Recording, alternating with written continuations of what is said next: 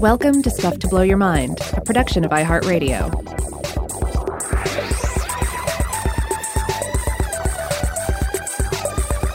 Hey, welcome to Stuff to Blow Your Mind. My name is Robert Lamb. And I'm Joe McCormick, and today we're going to be talking about something that, that I've been thinking about doing an episode on for a while, ever since I, I read an article a while back that really interested me, and that is the surprising and kind of counterintuitive link uh, that has been proposed by many geologists now between life as we know it on Earth and the fires of Mount Doom, specifically the, the most uh, violent and scary of geologic processes like volcanic eruptions and the movement of tectonic plates. Yeah, this is a great topic to get into. We kind of had a I, I guess a, a, preamble to this uh, just a couple episodes ago when we were talking about eggs and we talked about uh, volcano birds uh, mm-hmm. uh, and the idea of a volcano being all, seeming um, you know almost paradoxically to be something that can nourish life uh, as opposed to something that's just a purely destructive force. Oh, I didn't think about that comparison at all. But yeah, the, the way that the volcanic sand uh, babysits the egg for the for the megapode so that it can just run off and do its own thing. Yeah raised by a volcano. um, but so I thought a great place to start here might be with a brief reading from the Voluspa. It is a famous Old Norse epic poem from the collection that is known as the Poetic Edda. Now, this is a this is an anonymous work. The author is unknown, but the Voluspa tells the story of the Norse gods culminating in their destruction in the fiery doom of Ragnarok. And uh, I'm just going to read a couple of uh, quatrains here. In anger smites the warder of the earth. Forth from their homes must all men flee. Nine paces fares the son of Fjorgyn, and, slain by the serpent, fearless he sinks. The sun turns black, Earth sinks in the sea.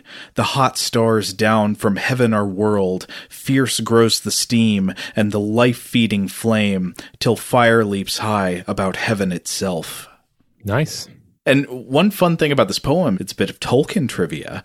Robert, tell me if you've heard this before, but the name of the wizard Gandalf that first appeared in, in Tolkien's The Hobbit, and then, of course, is like the best character in Lord of the Rings, the name of Gandalf comes from the Voluspa.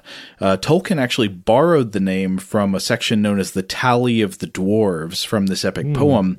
Originally, he was going to apply it to the character in The Hobbit who became Thorin Oakenshield, the leader of the dwarves dwarf party, but then he decided later on that it made more sense to apply the name of Gandalf to the wizard. I think because Gandalf means something like magic staff elf.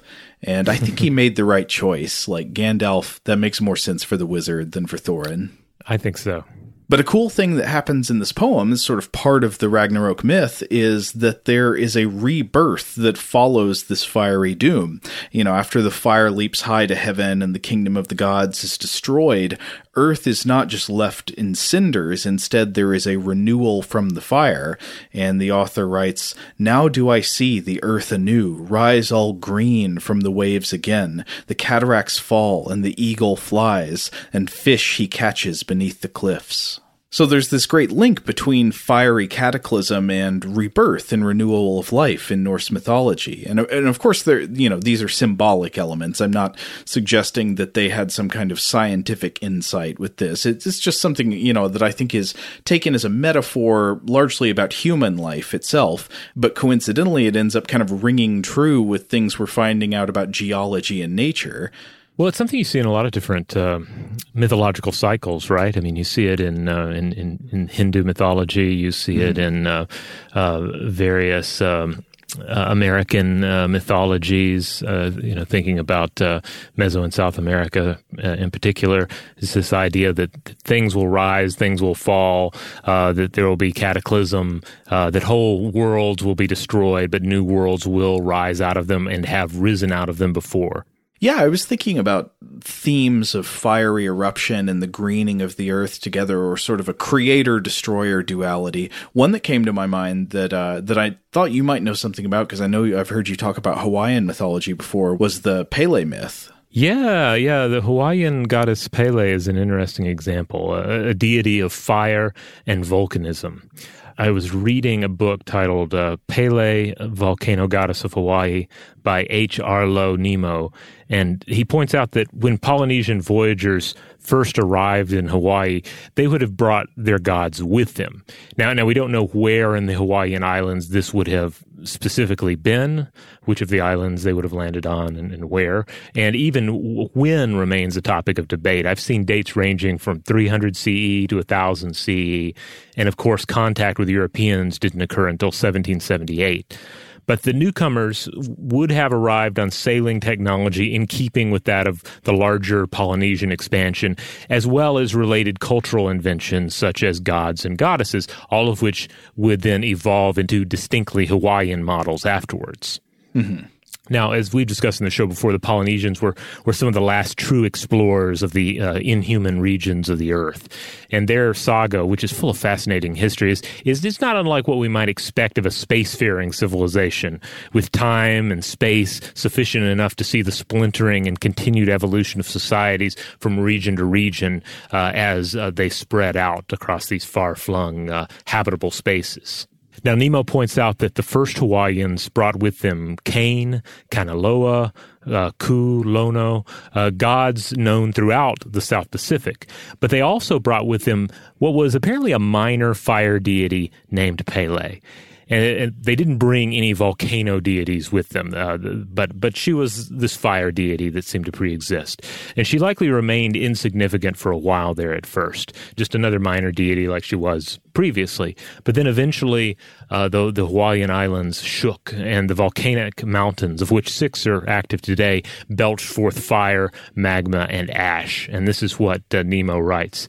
Quote, this minor deity was apparently transferred to the volcanoes and became the goddess Pele, who was destined to hold a powerful position in the Hawaiian pantheon. The great volcanoes became her home, their power, her strength, their beauty and destruction, her manifestation, and their unpredictability, her temperament. Now, Pele would not be the only god or goddess from a pantheon in the world that's associated with uh, with specific volcanic activity, but I would imagine that uh, that a volcano god takes on a very special significance when you are an island culture. So when you're like geographically bound very close amidst a vast ocean to that that ground forming and life giving volcano.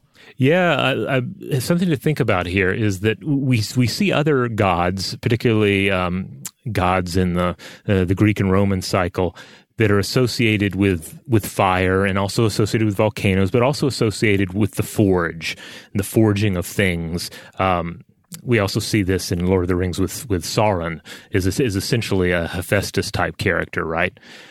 But as we discussed previously on the show in one of our armor episodes, um, you certainly don't see metal work uh, uh, occurring on the Hawaiian Islands. I mean, you don't see see iron there for the, the taking and the manipulation. They were using uh, wood and fiber and um, shark tooth based technology and do and using so excellently.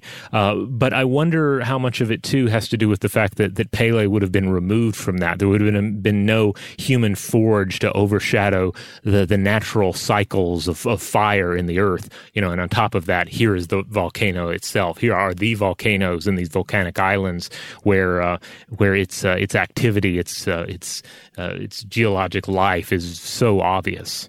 Yeah.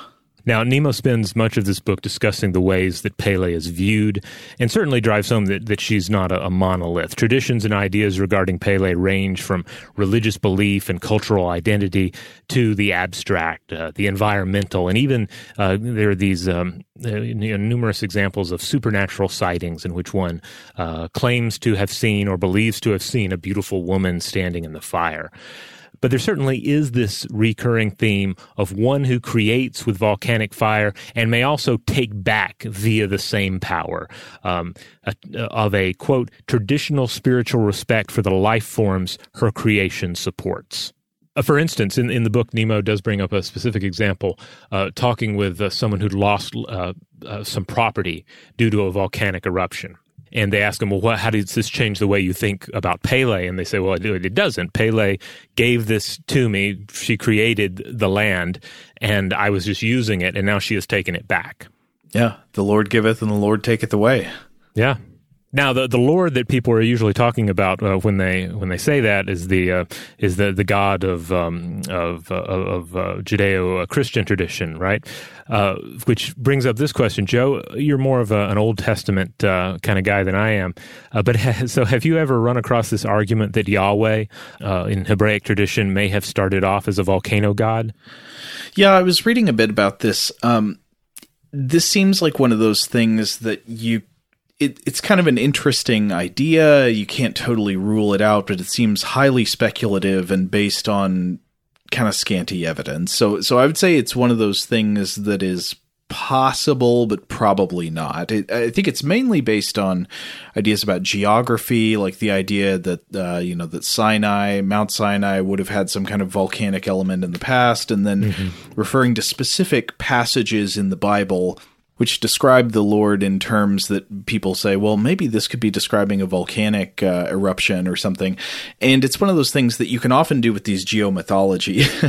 this yeah. actually, I guess, would be technically geomythology, a geomythology inference. And so I'd say for this one, you know, it, it's not impossible, but it's kind of a reach. Hmm. Yeah, I, I, don't think I'd, I'd run across it myself, but uh, I, I, saw mention of it, and it, one of the sources that was often uh, that were often was often cited here was uh, a book by Jack Miles titled "God: A Biography," uh, which is a popular work that um, seems to discuss this. So I looked it up, and it's in ref- reference to uh, Exodus uh, 40, 33 through 38. he writes, quote, Nothing in nature looks like a cloud by day and a fire by night except a volcano. The depth of the Lord God's compelling but contradictory power power is well evoked by the extraordinary image of a volcano brought into a tent. now, um, speaking of volcanoes and gods, and getting back to uh, to Tolkien, mm-hmm. uh, now I, have expressed in the show before that I love a good journal paper that that digs into some Tolkien that tries to find the science of Middle Earth. Uh, we've talked about that previously with uh, the Hobbit. Uh, you know, the well, how many meals does a Hobbit need a day, and would they be able to right, to uh, yeah. march across the Earth? Also, we got into the metallurgy of the One Ring. Uh huh. Uh, so I was like, well, somebody somebody has to have considered Mount Doom and um, and you know the, the geology of uh, Middle Earth. And sure enough, uh, I found a paper titled "The Geology of Middle Earth" by William Anthony uh, Swinton Sargent, published in the journal Mythlore in 1996. Now I, I know Mythlore doesn't have a, a resounding ring of uh, geologic authority to it, but uh, I looked up Sargent, who lived 1935 through 2002, and he was a professor professor of geology at the University of Saskatchewan. And he also apparently wrote a series of fantasy novels himself The Perilous Quest for Lyonesse, uh, I looked it up. I've not read it, but I noticed you can get at least the first two books in the trilogy on Kindle and paperback. So Amazing. Okay, so he's the perfect person to write this: a fantasy novelist and and clear geek who is also a professor of geology. Yeah, yeah, and uh, he, he, wasn't the first though. Uh, so he when he dives into this, he ends up citing an earlier paper by Robert C. Reynolds titled "The Geomorphology of Middle Earth," which is published in uh, the Swansea Geographer in 1974. Mm-hmm. So basically, what Reynolds had done is he had applied the concept of plate tectonics to the entire geography of Middle Earth, recognizing four different plates the uh, Eriador plate in the west, the uh, Rhovanian plate in the north, and the Harad and Mordor plates in the south. And Sargent then used this as his starting point, kind of his bedrock, uh, but updated it to reflect changes in plate tectonic theory between 1974 and 1996. Oh, yeah, that's interesting because I would say at the time The Hobbit was written, plate tectonics was not yet an accepted scientific theory. Yeah, yeah, it's easy to, to overlook that, especially for those of us who, who've grown up in the wake of that and have you know just encountered it in our science books at a very early age. Yeah, it's one of those things that, that just feels like people must have known this for hundreds of years. But yeah, the the, the widespread acceptance of plate tectonics is fairly recent. Here's a quote from uh, from that paper by Sargent.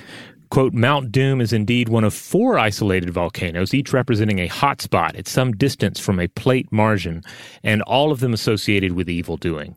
Dol Guldur in Mirkwood, Orthanc in Isengard, and Erebor, the Lonely Mountain. So he contended that Isengard was a volcanic crater with central uh, itself carved via technology and magic from a column of solidified lava thrust up from the vent in its last eruption. The Lonely Mountain, which is ever shrouded in gray and silent clouds, is another, and he, he argues that Smaug's chamber is just a reshaped lava tube. Uh, but Mount Doom he underlines is the only volcano that seems to be truly active in the time of Bilbo and Frodo. And the only recorded seismic events in the books occur uh, first when Gandalf casts down the Balrog, and then when Gollum falls into the fires of Mount Doom with the One Ring. Uh, so ultimately, he says, for a world uh, in which all the major events are revolving around activities at a single active volcano, Middle Earth is is rather seismically calm while still being quote geologically like our own world. Well, I gotta say, I do not know what natural processes could create that perfect rectangle of mountains around Mordor. That seems implausible to me. I always looked at that map and said, ah, that's just, that doesn't look like real Earth. You got to make the outline a little more jagged. I understand surrounded by mountains, but come on, look at those corners. Uh, this is one of the things I really liked about uh, about R. Scott Bakker's work, where he his fantasy work takes place in this world of the three seas that is very much uh, Middle Earth that's been, you know, um, transformed via these various philosophical ideas and a lot of, uh, you know, the, the, Crusades interjected in there and some other influences. But there is a Mordor-like location in the books with a central fortress and then mountains surrounding it. But uh, in in his books, this is a, a, essentially an impact crater uh, mm. created by this thing from space or beyond that has come to the earth. And that is the central uh, uh, uh, fortress in the middle of this uh, this this vast crater. And so the mountains encircling it are those that were cast up by that impact. A plus. Very plausible. I, I like it. So anyway there's there's some just additional Tolkien to just really uh, kick things off here. But um, uh, again, I would say that, that Sauron uh, certainly is more connected to those uh, those gods such as Hephaestus, uh, Adranus, and Vulcanus. Uh, they are all smiths in the human sense, all creators uh, through technology rather than through the nature that seems to be their key metaphor here, the volcano. Well, to bring it back into the real world and, and look at this duality of, uh, you know, the same entity that might be both responsible for the creating and sustaining of life, but then also fiery destruction and, and, and explosive calamity. Uh, I, I want to start by asking a question that we talk about on the show a good bit. And that question is, when you're looking at other planets, you stare out of the night sky and, you, and you're trying to find examples of other planets that might be able to sustain life, what are the conditions you would check for? Uh, I think the most obvious is liquid water, right? Absolutely. I mean, water is the thing that uh, that more than just about anything else, we just can't remove from the equation and get to life as we know it. Yeah, and that's one of the things we talked about when we discussed Brian Greene's book, uh, the Until the End of Time. He has this great section where he connects the chemical properties of water to its role in the evolution of life. You know, it, uh, the the great power of water as this polar molecule and as a solvent, as a sort of three dimensional canvas for the drafting of the structure of cells, allowing for energy to be processed and harnessed for replication. Uh, and of course, all of these virtues depend on water being in its liquid state. Water in its frozen or vapor state is not really useful for the evolution of life.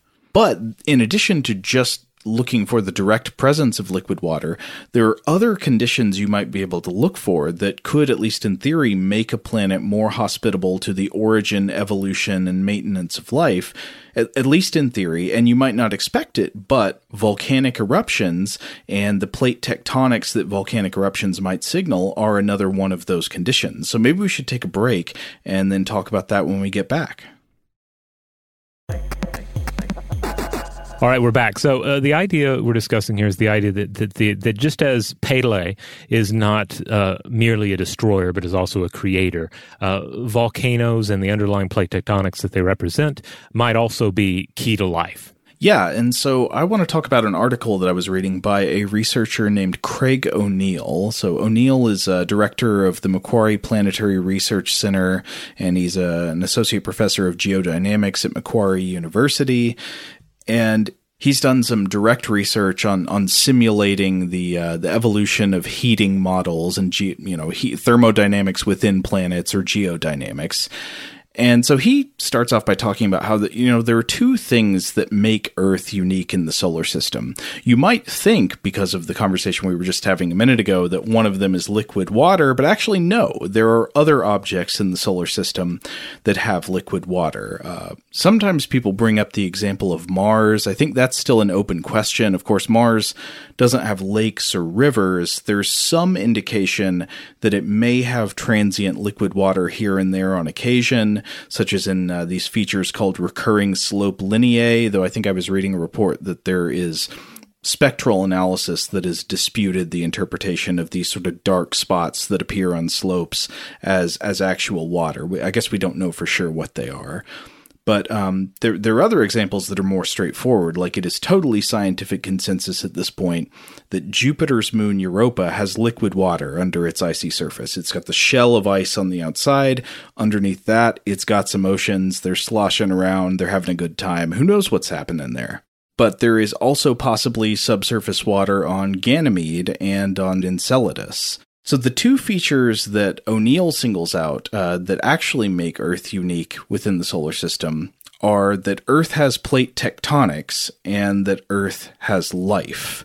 And the question that he's raising is whether these two unique features are actually causally related. If it's not a coincidence that Earth's crust breaks apart into plates that shift around and move over its surface, that float on top of the mantle, uh, that sort of spread apart in, in some places and then subduct and move down and get sucked back into the mantle in other places does that process contribute to the creation and sustaining of life? Yeah, this is an interesting idea because it basically comes down to the, the, the, question of, of, of whether a geologically active planet is necessary for life. Like if there's some, if there's something in this uh, this continued geologic life that makes biological life more possible. Right. And I guess there are ways that a planet could be geologically active but not have plate tectonics. Like, uh, I'm going to get to this in more detail in a bit, but there are models of planets where there are not plates on the surface, where the surface is basically just one single spherical hard crust sitting on top of the mantle, but it can still have volcanic eruptions that could, in some ways, regulate the heating of the planet and control its atmosphere in a way that uh, that could sustain life, according to some researchers. But uh, but we'll get in more detail about that in a minute. So. We know that one of the prerequisites for the evolution and survival of life as we know it is liquid water. But why is it that Earth has maintained the conditions necessary for liquid water basically the entire time it's existed. Ever since we've had liquid water, there has been the ability for water to stay liquid. It's been long enough to allow life to continue evolving the entire time Earth has existed. So, how is it possible that Earth has been able to maintain these habitable conditions in an almost adaptive and uh, almost kind of uh, accommodating kind of way, right? Like, uh, especially since the external conditions have changed. Like the sun has grown 30% brighter over the same period of time. So the, the heat inputs on Earth have gotten much greater, and yet still the, the atmospheric climate of Earth has stayed relatively stable. And O'Neill offers the answer that what's going on here to keep Earth relatively stable is its uh, is the profile of its geological activity, primarily its plate tectonics. So, first of all, you've got the idea that when you have plate tectonics, you tend to create volcanoes at the edges of tectonic plates. And when volcanoes erupt, they release stuff from the earth. Stuff from the mantle comes up and is released up into the atmosphere. Probably the most important things that get released here are carbon dioxide and water vapor. Now, this this is a, a, great point that we sometimes lose track of, perhaps when we think about volcanic eruptions and their more uh, destructive um, aspects. The idea that uh, that you could have, um, and you do have examples of, of terrific volcanic eruptions um, blocking out the sun, uh, right. essentially um, forming a kind of a nuclear winter type effect, uh, sometimes on a, on the scale of an entire planet. Right. I mean, so that that could be the case if particles get ejected up into mm-hmm. the atmosphere that uh, that shield the Earth from the sun's rays, and that can create a cooling effect.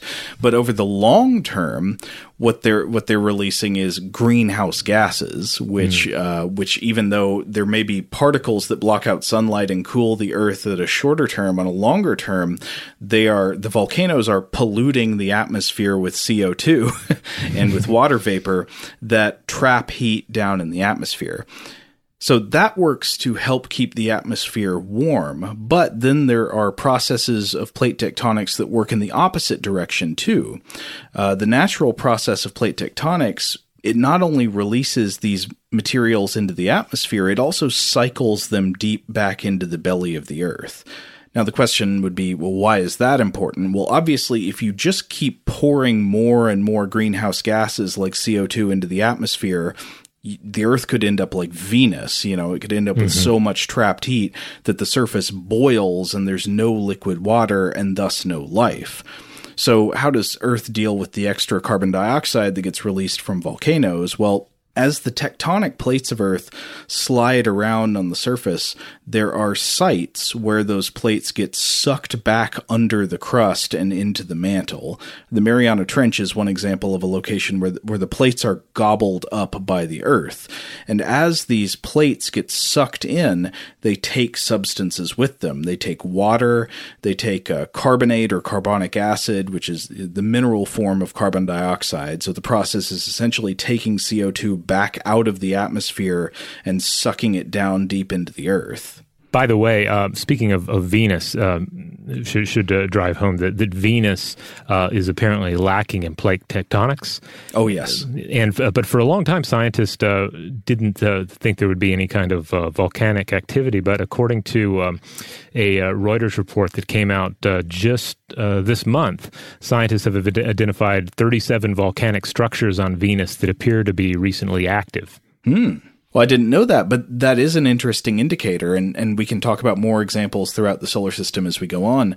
That it is totally possible to have volcanoes without having plate tectonics. Though, mm-hmm. if you look at a map of volcanoes on Earth's surface. Some volcanoes just appear at random. You know, they might be in the middle of a plate, just some mantle hotspot somewhere. But right. most of the Earth's volcanoes, they line up right along those lines at the boundaries of uh, of plates. So, for example, the the western coast of the Americas, the whole Ring of Fire, you know, around the edge of the Pacific Ocean plate is where a ton of the Earth's volcanoes are. But there's another interesting feature of plate tectonics that uh, that helps remove carbon dioxide from the atmosphere, and that is mountains. I'd mm. never thought about this before, but I, I, read about this in a couple of articles in O'Neill's and another one I'm going to mention in just a minute.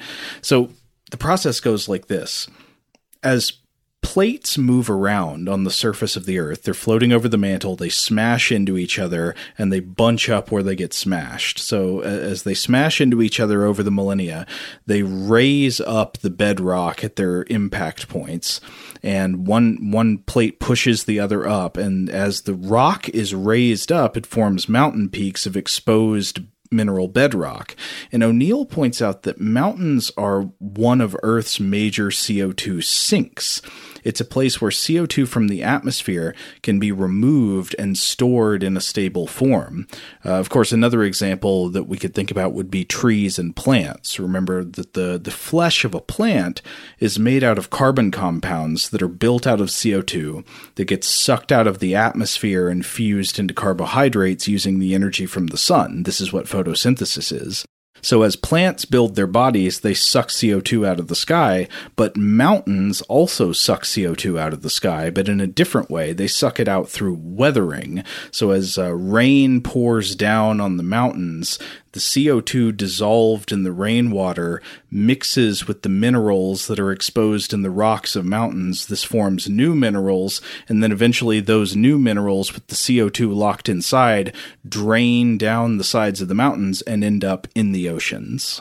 So every time you see a mountain range, you think that is like it's like a toilet for carbon dioxide. it's just like the sky's toilet is what that mountain is. Well, I don't know if that's the most romantic way to, to think of the mountains, but I think it's beautiful. Toilet of the Okay. But still the point is, the point is valid, yes. And then there are other sinks as well. Also, uh, CO2 gets dissolved directly into the ocean water itself. So it's it's coming into the ocean in multiple ways. It gets absorbed directly from the atmosphere into the ocean, and it drains from the the weathering of mountains and rocks down to the oceans and ends up in the ocean floor, often in the form of limestone. But in both of these forms, the carbon dioxide that's locked up in the ocean eventually can get subducted, right? Because at these mm-hmm. places where the, the plates meet, it gets sucked back down into the mantle. Now, this takes a really long time. The processes we're talking about take place over over geologic time, not like on human civilizational lines. So, if you're getting your hopes up about the idea that oh you know earth has a natural thermostat uh, we, we don't have to worry about climate change unfortunately that's not how this works the the natural mm. thermostat that's established by plate tectonics has helped keep the Earth within a temperature range where it can maintain an atmosphere and liquid water and at least some life forms. But this temperature range that it maintains is number one, it's huge compared to the range that will support stable human civilization as it currently exists like human civilizations and cities and agriculture and the ecosystems we depend on are all much more fragile than the baseline of just maintaining an atmosphere, liquid water, and some life. And then, of course, the other point is that this process takes a really long time. So even even if it could uh, help maintain in a much narrower range that we depend on, uh, it takes a long. It, it takes you know beyond human civilization levels of time to really reach equilibrium. But to just to sum up the process of how the thermostat actually works, uh, I'm going to quote directly from O'Neill. He says, "quote If the Earth gets too hot, high levels of rainfall and erosion start bringing CO2 levels down. If the Earth gets too cold and freezes over, the erosion mechanism stops. Right, so it stops raining on the mountains and draining into the ocean. But volcanism, due to plate tectonics, continues pumping CO2 into the atmosphere and the levels build up, eventually melting the ice caps. It was this mechanism that allowed Earth to recover from a global ice age in the Neoproterozoic about 600 million years ago. Yeah, so again, we're, we're talking about uh, processes that. Um that are taking place at geologic scale and not a human lifetime scale. But then also on top of that, even if you were exceptionally long lived, you were essentially immortal, these are not pleasant um, uh, changes to go through, I would imagine. Like in either direction, we're dealing with, with catastrophe here. Oh, yeah. And uh, these changes, again, what we're talking about is how the Earth's uh, plate tectonic thermostat, if, if this theory is correct, which it seems mm-hmm. like it probably is, how the plate tectonic thermostat uh, is able to maintain Earth as a habitable planet. So, like, it's still going to have liquid water. It's still going to have an atmosphere. That's a very low baseline. you know, that during this time, there are going to be mass extinctions. There, you know, sea levels are going to be hugely rising and falling. Huge parts of continents get covered in ice and then the ice retreats. So th- these are this is not like stuff that would be like, oh, it's cold outside today. These are these are world changing uh, variations. They just don't change to the point that Earth is no longer habitable like Venus or Mars. Does that make sense? Yes. Still, out of catastrophe comes life. And speaking of that, we're going to take a quick ad break, but we'll be right back. All right, we're back. All right, so uh, we've been talking about theories in geology about how volcanoes and plate tectonics might be important for making the Earth habitable for life and maintaining its ability to host life over time. Uh, one of the things we were just talking about was the idea of plate tectonics as a natural thermostat regulator for temperature on Earth that, that it uh, that allows the Earth to release and absorb greenhouse gases in a cyclical way that basically keeps the Earth from turning into Venus or Mars or some other uninhabitable hell.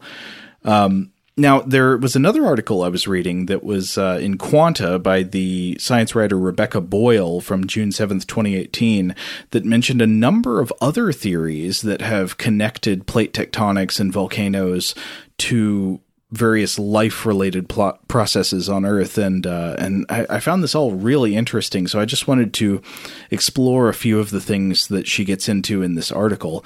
Uh, one of them is the idea that plate tectonics might possibly have been important for the origin of life itself. Now, this one's somewhat controversial because we don't know for sure when plate tectonics began on Earth. Uh, we we don't know how early it got started. There, there are various theories about that, but uh, for example, Craig O'Neill, the uh, author of the article I was just talking about before the break, uh, has been involved on research that posits that before the Earth had plate tectonics, it had a, a period of what was what is called a stagnant lid state, where it didn't have plates sliding around. It had this sort of single hard shell floating on top of the mantle. Uh, but Boyle's article points to research about how the the subduction of plates on ocean floors actually creates conditions that are that are uh, friendly to various types of extreme deep ocean life that we think of as being similar to or possibly the direct uh, analogs of the earliest life on earth. Uh, to quote one section boyle writes quote as the pacific plate is dragged down into earth's mantle it warms up and releases water trapped within the rock. In a process called serpentinization the water bubbles out of the plate and transforms the physical properties of the upper mantle. This transformation allows methane and other compounds to percolate out of the mantle through hot springs on the otherwise frigid cold floor. And it's this type of chemical reaction that uh, that on the ocean floor could possibly have given rise to the earliest chemical metabolism and jump started chemical evolution of what would become cells and life as we know it. We don't know for sure, but it seems like one of the plausible origin theories for life on Earth. In other words, the, sort of ancient chemistry labs that uh, are, are, firing off uh, random concoctions uh, that uh, that then end up benefiting the emergence of life. Right. Now, there's another thing Boyle's article mentions that uh, touches on an issue we've discussed on the show before, which is the Cambrian explosion. Apparently, plate tectonics have also been implicated as a possible cause of the Cambrian explosion. Uh, now, a brief refresher on what's going on here. Remember, we've talked about this fascinating paleontological mystery before. Roughly 540 million years ago, there is a dramatic change in the fossil record. Before roughly 540 million years ago, in a period that we know as the Ediacaran, most of the life we have evidence of is very simple. It's soft bodied, worm like creatures, sort of leaf shaped multicellular fronds, a lot of soft bodied organisms, many of which are not preserved very well. Um, and there is not, uh, there doesn't seem to be a lot of diversity of body forms taking shape rapidly. But then, over a period of time that is geologically really sudden, there's this proliferation of animals with lots of different body types that have hard body parts that are preserved very well in fossils, so we have good records of them. This is when you get the trilobites, uh, Anomalocaris, Hallucigenia, Opabinia, all of your favorite monsters of the ocean primeval. This is the Cambrian explosion. And the question is, what explains this apparently sudden acceleration of evolution and diversification of life that happened about 540 million years ago? Now, there are a lot of competing theories. Some, I think some paleontologists say, well, maybe the rapidity of the Cambrian explosion is sort of overstated. Maybe there's some bias in the fossil record, but I think it's generally agreed that, yeah, a lot of new animal forms really do show up pretty fast. And so other theories have to do with like changes in the composition of the atmosphere. Uh, one that we've talked about on the show that was pretty interesting is that it was uh, a reaction to the evolution of hunting and active predation as a novel thing on planet Earth. There had not been hunting before. and suddenly as soon as organisms are hunting each other there's just like this rapid race to find new ways that bodies can be but uh, boyle's article points to research from 2015 that actually links the Cambrian explosion to plate tectonic activity. So, this is a paper by uh, Ross Large et al., published in Gondwana Research in 2015. And what's their theory? Well, simplified, it goes sort of like this plate tectonics smash continental plates together. So the plates are moving around and they smash together. And at the places where they smash together, it often raises up mountain ranges. Mm-hmm. And these mountain ranges at the borders of plates consist of exposed mineral bedrock that's heaved up into the sky. We talked about this a bit earlier. Oh, yeah. Now, we went into this a bit too in the, the gold episode where we talked about uh, looking for gold in the ocean. And we talked just very briefly about why one pans for gold in mountain streams. Yes, yes, a very good point. Yeah. Uh, so the rock that gets lifted up as it uh, smashes together at the edges of these plates, the mountains that get raised up can be hammered by the elements. It exposes the underlying minerals to, you know, the wind, but primarily the rain. And the rain drains chemical nutrients from the rocks down into the oceans.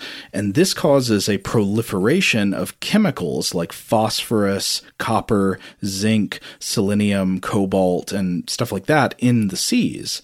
These nutrients in the ocean then allow high biological productivity, the proliferation of life, intense competition, and speciation. So it's kind of like the some of the most important chemicals uh, of life have been hidden by the gods uh, in the deep earth. And mountains, they're the Prometheus figure, freeing those and releasing them into the ocean where they can become a part of life. Exactly. Yes.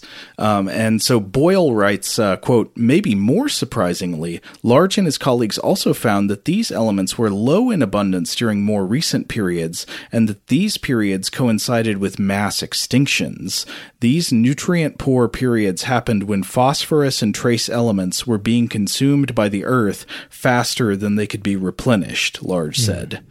So in times where the uh, all of these very biologically useful elements like phosphorus and some of the other ones we mentioned are getting sucked back down into the mantle its subduction areas faster than they're getting released from the from the mountains and, and other deep mineral sources these are bad times for life on earth. Suddenly it's like life is not getting its vitamins Uh, Boyle's article also mentions several other interesting theories. I'm not going to go deep into detail about. One is that plate tectonics could be responsible for atmospheric oxygen on Earth. There, there's basically a two step procedure here.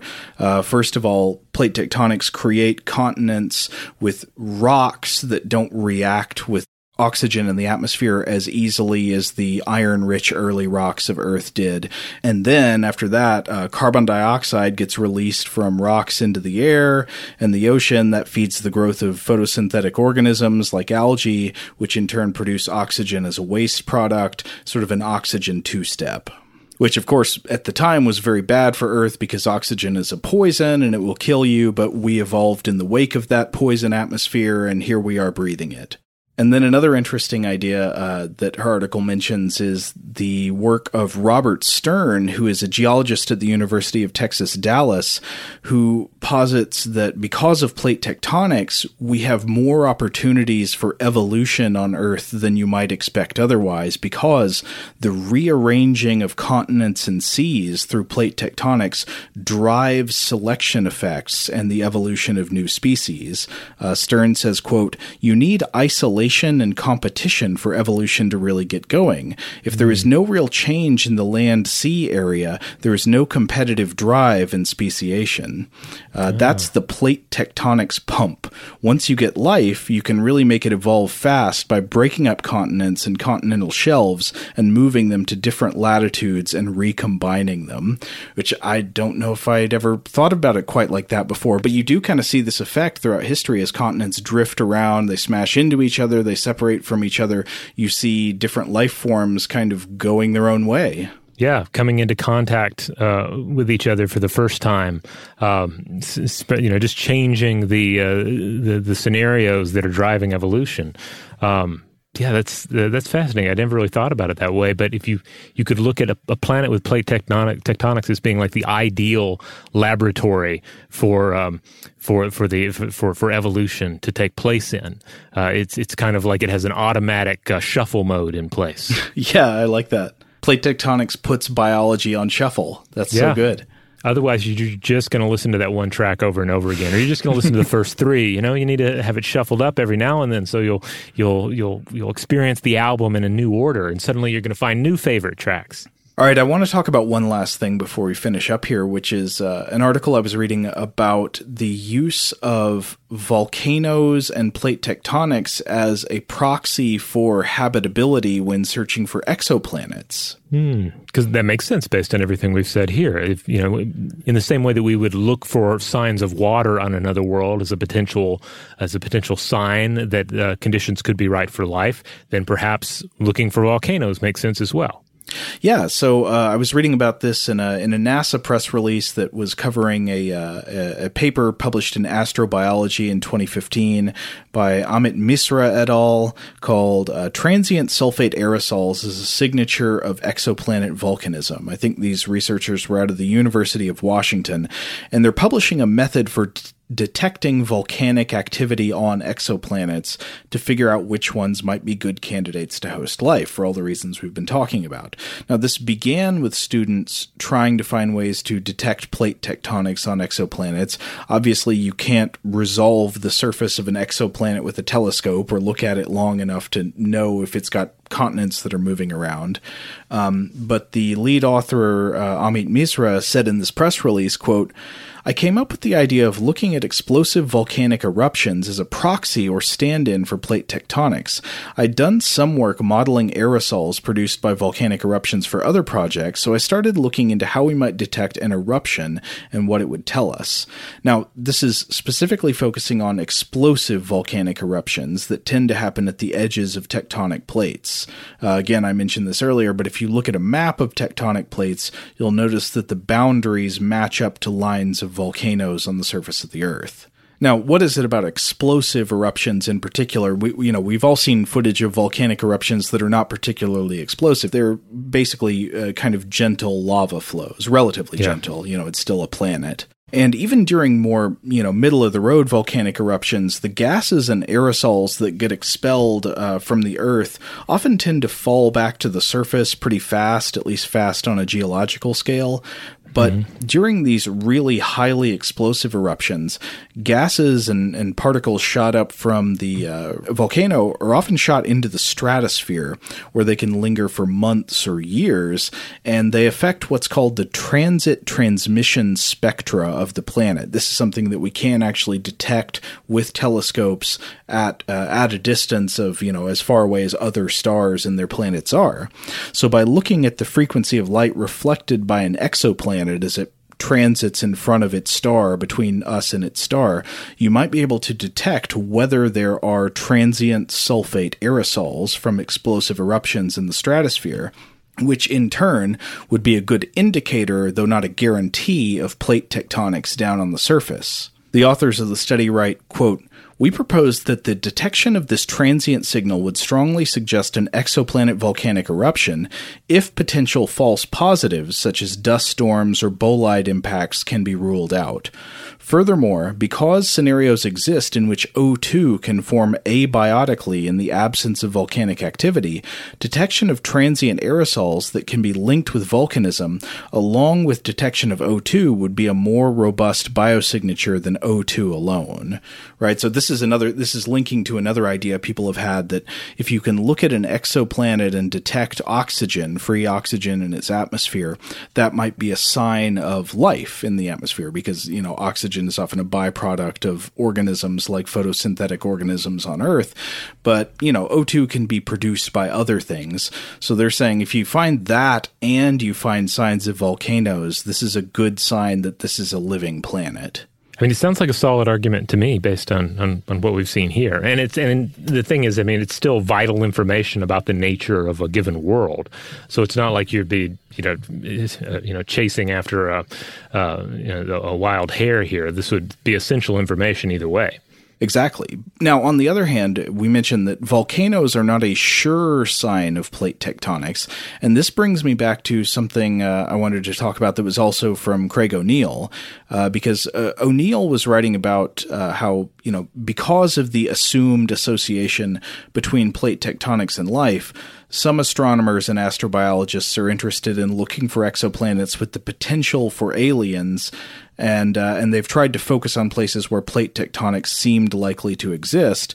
And one candidate uh, that O'Neill points out was long thought to be these planets called super Earths. They're terrestrial or hmm. rocky planets like Earth, like Mars, like Venus, but even bigger than Earth.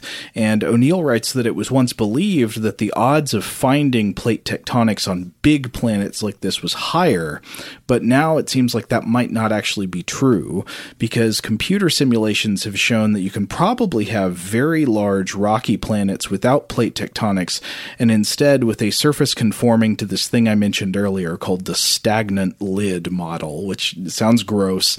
Uh, basically, it's where the interior of the planet is hot, it's cooling, it's releasing its heat and the heat is released through volcanic eruptions, but the surface does not have moving plates, and so no recycling of water and CO2 to the interior like we have in the subduction on Earth, uh, no formation of mountains or natural mineral sequestration like we have on Earth. It's just going to be kind of uh, a big rocky planet with a hot interior that has volcanoes, but the volcanoes just sort of poke up occasionally out of its solid spherical rocky shell. And uh, O'Neill and the co-authors of his uh, uh, of his paper that this article was based on were, were addressing the question of how is it exactly that planets evolve over time, and they came to the idea that planets might start hot and turbulent, and then far down the road they end up cool and geologically inactive, and that quote we found that the evolutionary track a planet takes depends not only on its size, but on how it starts. For example, two planets identical in every other way, but with different starting temperatures, may evolve down very different evolutionary paths. And so, what they argue is that plate tectonics, like we have on Earth, might simply be a phase in the evolution of planets, sort of a lacuna hmm. between two eras of stagnant lids. And it's possible Earth was once a stagnant lid planet with a single hard shell, and now we have plate tectonics, and may, maybe one day we will not have plate tectonics anymore. Hmm. So, if, if this is the the model that uh, habitable worlds take, you would you would end up having, assuming they live long enough, some sort of highly evolved life form ruling over a stagnant lid Earth. that that's possible. Though there was another uh, report I was reading that that complicates all this because you know, as I was saying, this is still not a fully settled question. I was reading a, a report from Penn State News about a couple of Penn State researchers, geoscientists there, named uh, Bradford Foley and Andrew Smye, who argued that no, in fact, their findings showed that you don't necessarily have to have plate tectonics to sustain life on a planet. Given certain conditions, you can just have volcanoes basically keeping the planet the, roughly the right kind of temperature. Now, that wouldn't invalidate all the stuff we've said about the role that plate tectonics have played in the evolution of life on Earth, but it's still basically just an unsettled question, it seems to me, whether or not plate tectonics are really necessary for the existence of life on a planet or not. By the way, one cool thing I came across, I didn't get super deep into this, but uh, it's also uh, hypotheses about what happened to Earth's early stagnant lid in order to turn Earth into a uh, into a, a, planet with with subducting plates, plates moving around, sliding under each other.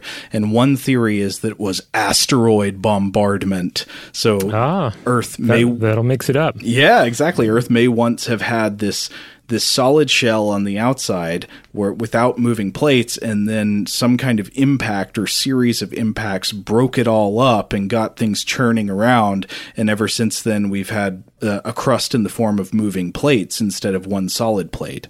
Hmm and that that has a very kind of divine feel to it, right? Right. Like a, a, stagnant world that is no longer advancing or creating anything new, and so now some force beyond them has to rain down destruction, so that uh, so that uh, n- like new possibilities can emerge uh, out of this shattered uh, stagnant lid.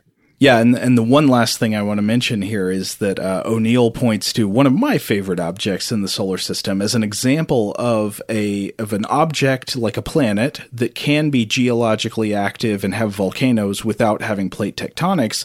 And that example, of course, is Jupiter's moon Io, the yellow hell of Galilean sulfur. You know, this mm-hmm. was uh, one of my favorites when we did the episode about Jupiter's moons. And so Io is Jupiter's innermost major moon. It's very geologically geologically active, even more so than Earth. It's the most volcanic object in the solar system. And this is a result of tidal forces that act on the guts of Io. It's gr- gravitational manhandling by Jupiter sloshes the guts of this moon around, and uh, and its heat uh, mostly escapes to the surface through what O'Neill calls heat pipes. These are volcanoes, not through the movement of tectonic plates.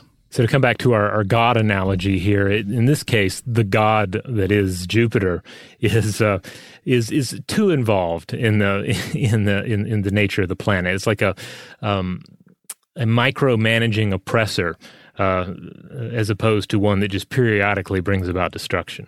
Yeah, exactly. Jupiter, it will never leave you alone. Uh, and I think what Io needs to do is to go down into the void and get the Demogorgon to come up and, and kill Jupiter like he does in uh, in oh what's that play Prometheus Unbound. There you go. Uh, but anyway, so I don't know. I, I found this really interesting. I don't think I had ever looked this deeply into how entangled the geology of Earth, uh, and specifically its its mineral geology, its rocks are with the with the evolution of life on Earth. I think I'd always thought primarily about like temperature and liquid water. Yeah, or I'd I'd probably focus more on sort of everyday human level things, like the fact that okay, the you know the soil near a volcano is going to be uh, rich and good for growing things, or that uh, volcanic activity creates land that can eventually be um, uh, become habitable, that sort of thing. Mm-hmm. Uh, but this is a much much deeper dive into the, like the the truly geologic uh, um, level of the whole equation. Yeah. Uh, so anyway, yeah, I think that does it for now. But uh, but I hope you've enjoyed this journey into the volcano. Absolutely, and of course, uh, as before, when we discuss volcanoes on the show, we want to hear from you about your experience with volcanoes, life near volcanoes, visiting volcanoes, uh, active and dormant.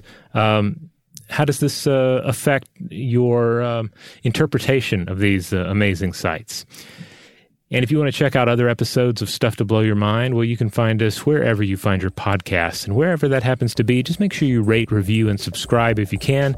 These are uh, acts that really help the show out in the long run. Before we wrap up, I've just got to say so I don't forget, we need to get some Mountains are the Toilets of the Atmosphere t shirts made. Oh, I don't know if that was that would be a bestseller. I don't know. Why not? Worst T-shirt ever.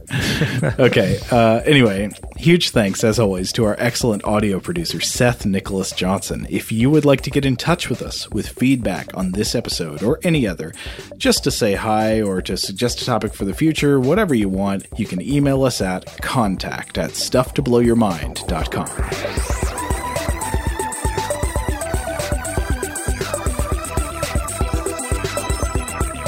Stuff to Blow Your Mind is a production of iHeartRadio. For more podcasts from iHeartRadio, visit the iHeartRadio app, Apple Podcasts, or wherever you listen to your favorite shows.